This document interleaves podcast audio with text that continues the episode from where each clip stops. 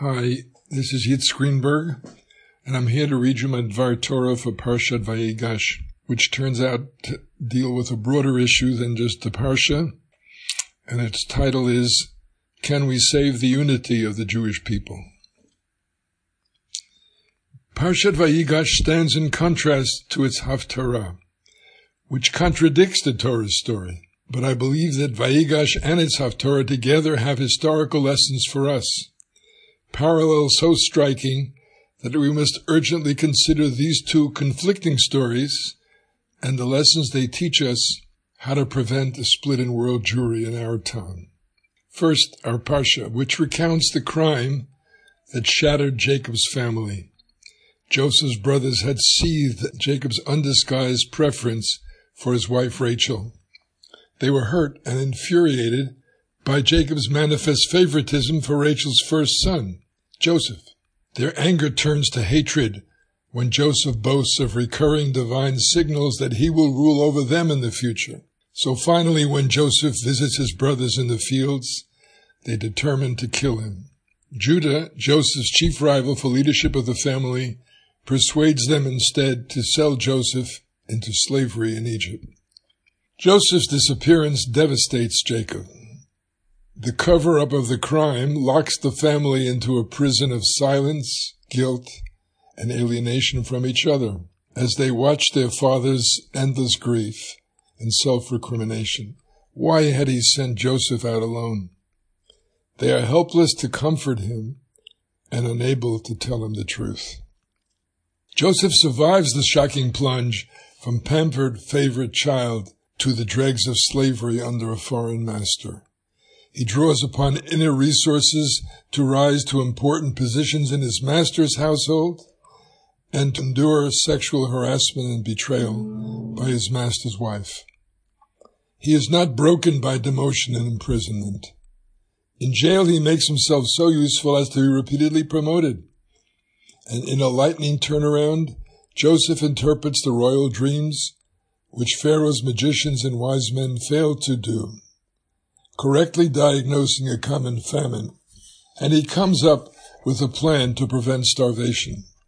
Taken from prison and appointed chief administrator, Joseph presides over a massive grain collection that sustains the Egyptian people and all the neighboring nations.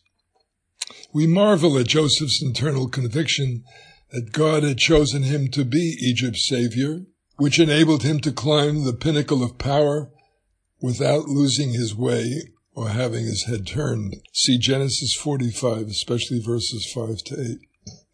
In only one way is Joseph damaged.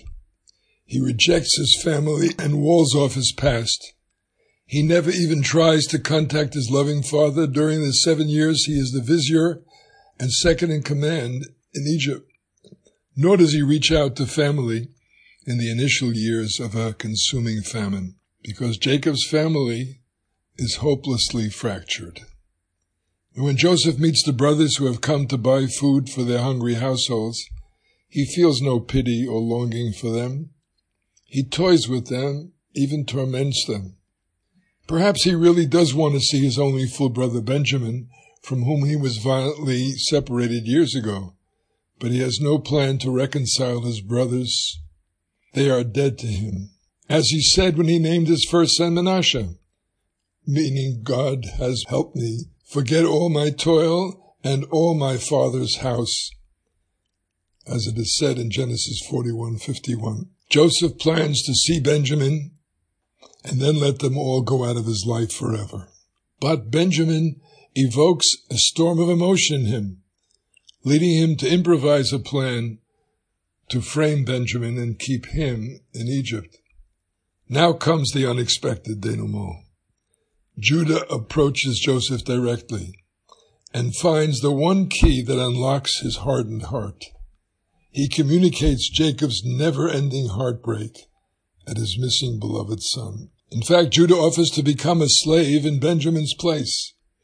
That is to say, far from reacting violently to Jacob's total possessive love for Rachel's younger son, Judah will give up his own life in order not to break his father's heart again. Joseph's blocking wall crumbles. he is flooded with yearning for the father who loved him more than life. In a moment of clarity, he also sees that his brother's cruel action made possible his growing up to become a great leader.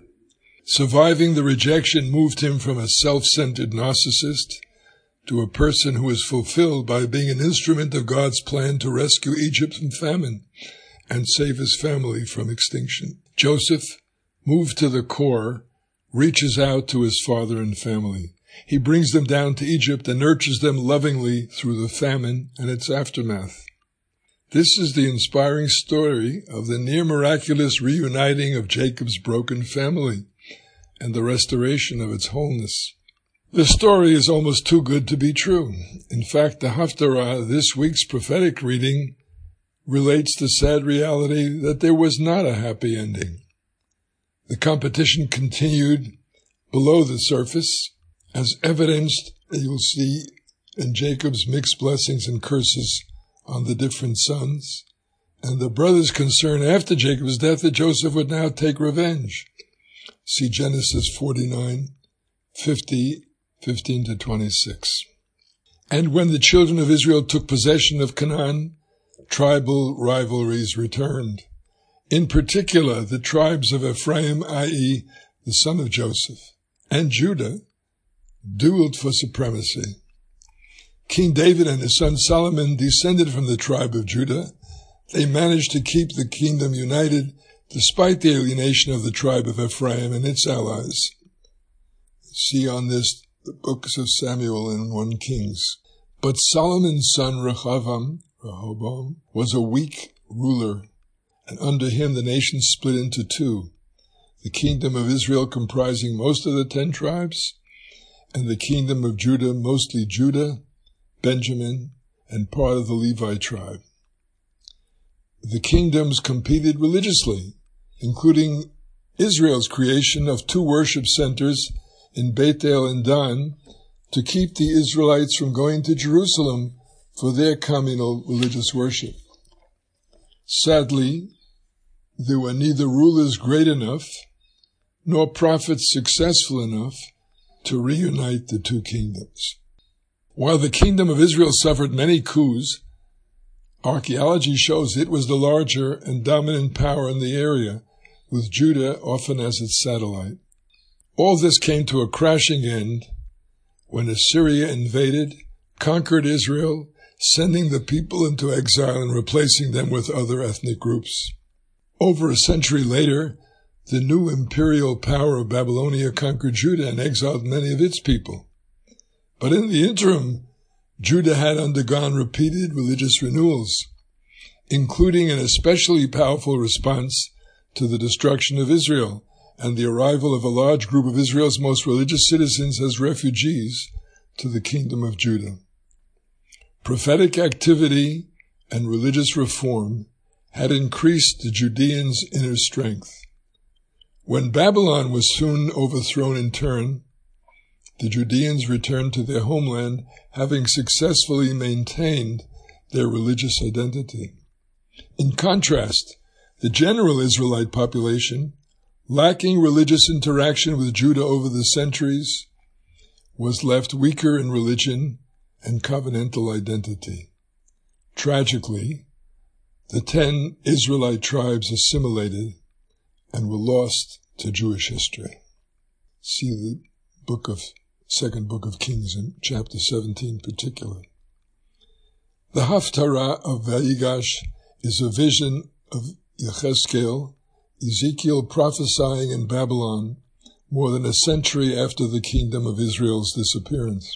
See Ezekiel chapter 37 verses 15 to 28. He is instructed to take one stick and write on it, quote, for Judah and the tribe's companions, close quote. On another stick, he writes, for Ephraim and the tribes of Israel, close quote. The Lord promises to unite the sticks into one, representing the reunited and restored people of Israel. The Haftarah is heartbreaking because you realize the yearning behind the rabbinic pairing of this prophetic portion with the Parsha. Unlike Judah and Vayigash, no political leader or prophet over the centuries approached the two kingdoms to speak the unifying words of faith and reconciliation that could have saved Israel, or at least assured the survival in exile of its people. By Ezekiel's time, the ten tribes were hopelessly lost, but the prophet articulates the longing for reunion and the profound regret at all the missed opportunities to unite the two main Israelite centers, which might have saved both. This is the message for our time of Vayigash and its Haftarah. Again, there are two major centers of Jewry in the world, in Israel and the diaspora.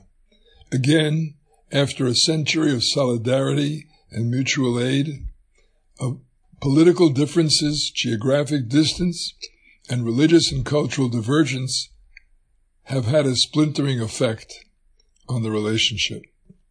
Many are complacent saying sociological and cultural trends will run their course, and there's nothing we can do. This week's Parsha and Haftarah, however, constitute a warning not to repeat the errors of the past. We need to mount a major effort now to link Israel and diaspora Jews in a new consciousness of deeper unity and learning with and from each other. I want to mention and praise here our common destiny. You can go to their website, ourcommondestiny.org, a project launched in 2019 dedicated to bringing Jewish communities together by focusing on our common values. The guiding text of the project is called the Declaration of Our Common Destiny, an eloquent document setting forth core principles that have connected the Jewish people for millennia. Our Common Destiny crowdsourced the completion of the Declaration, a global effort in which more than 130,000 Jews from all over the world participated. We must build on the Declaration and add permanent communal structures to link Israel and the diaspora, ensuring that Israel's governments have a strong connection to the diaspora Jewry and an effective channel to hear its need. I believe that North American Jews must expand and invest in programs bringing diaspora Jews into direct contact with Israelis. These programs build a reservoir of Jews who have encountered Israel firsthand. From the thousands who have traveled on Taglit, Birthright Israel's free 10-day trips, to the many gap year and post-college programs for those who study, work, or intern in businesses, or volunteer in Israeli communities and institutions. Diaspora participants in these programs develop relationships with Israelis and attachment to Israel so they can process divergence and conflict, yet remain deeply attached. The number of programs bringing Israelis to meet and understand the North American Jews has also increased, but must increase further, helping to engage Israelis more with the diversity of Jews outside the state of Israel, and to raise Jewish peoplehood salience in Israeli education. These programs represent the commitment of Ephraim, i.e. diaspora Jews, to stay in one people with Judah, i.e., the state of Israel. By the same token, as political winds shift in both Israel and the United States, I hope Israel will take the opportunity to undo some of the mistakes made in recent years that offend diaspora Jews, such as excluding liberal religious movements, denying recognition to their converts or marriages, and repudiating the compromise permitting non-Orthodox services at the Western Wall. These resulted from giving the Haredi parties the primary voice in government religious policies in order to gain their political support for ruling coalitions.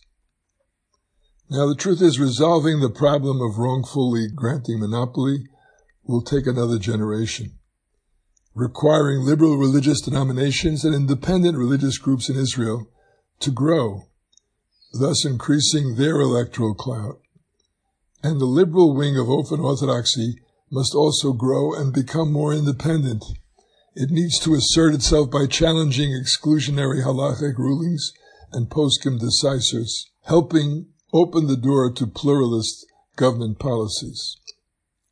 But even while we undertake these long-term changes, we must begin right now to reduce policies that fracture the Jewish people. Now some, especially in Israel, justify giving Haredim a monopoly on Israel's religious affairs, claiming it will preserve the unity of the Jewish people to have one officially recognized standard. But there can be no unity of the Jewish people without Israeli recognition of the pluralism and diversity that is dominant in diaspora Jewry. Similarly, some people argue that Israel should privilege the Orthodox and write off liberal groups because they believe that only the Orthodox will survive the wave of assimilation and will stand by Israel. This is false prophecy, meant to justify discriminatory policies that alienate liberal diaspora Jews. If the prediction came true, it would be a tragedy for Israel. The correct response to this danger is for the government acting jointly with diaspora communities to make major investments in education and religious and cultural renewal. So this is the time to invest in each other. Neither right nor left, neither orthodox nor liberal should be our primary beneficiary. We need to uphold and be upheld by the widest spectrum of Jews. And in American politics too, and those of other diaspora countries, the Israeli government must recognize that no one view or party represents the whole Jewish people. Israel must make a strong effort to keep support for the Jewish state on a solid nonpartisan foundation.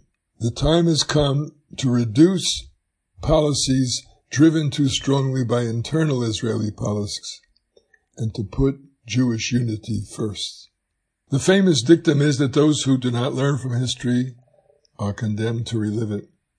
We need to make a massive effort now to interconnect Israel and diaspora Jewry, lest we end up losing one Jewish center, which would profoundly weaken the other.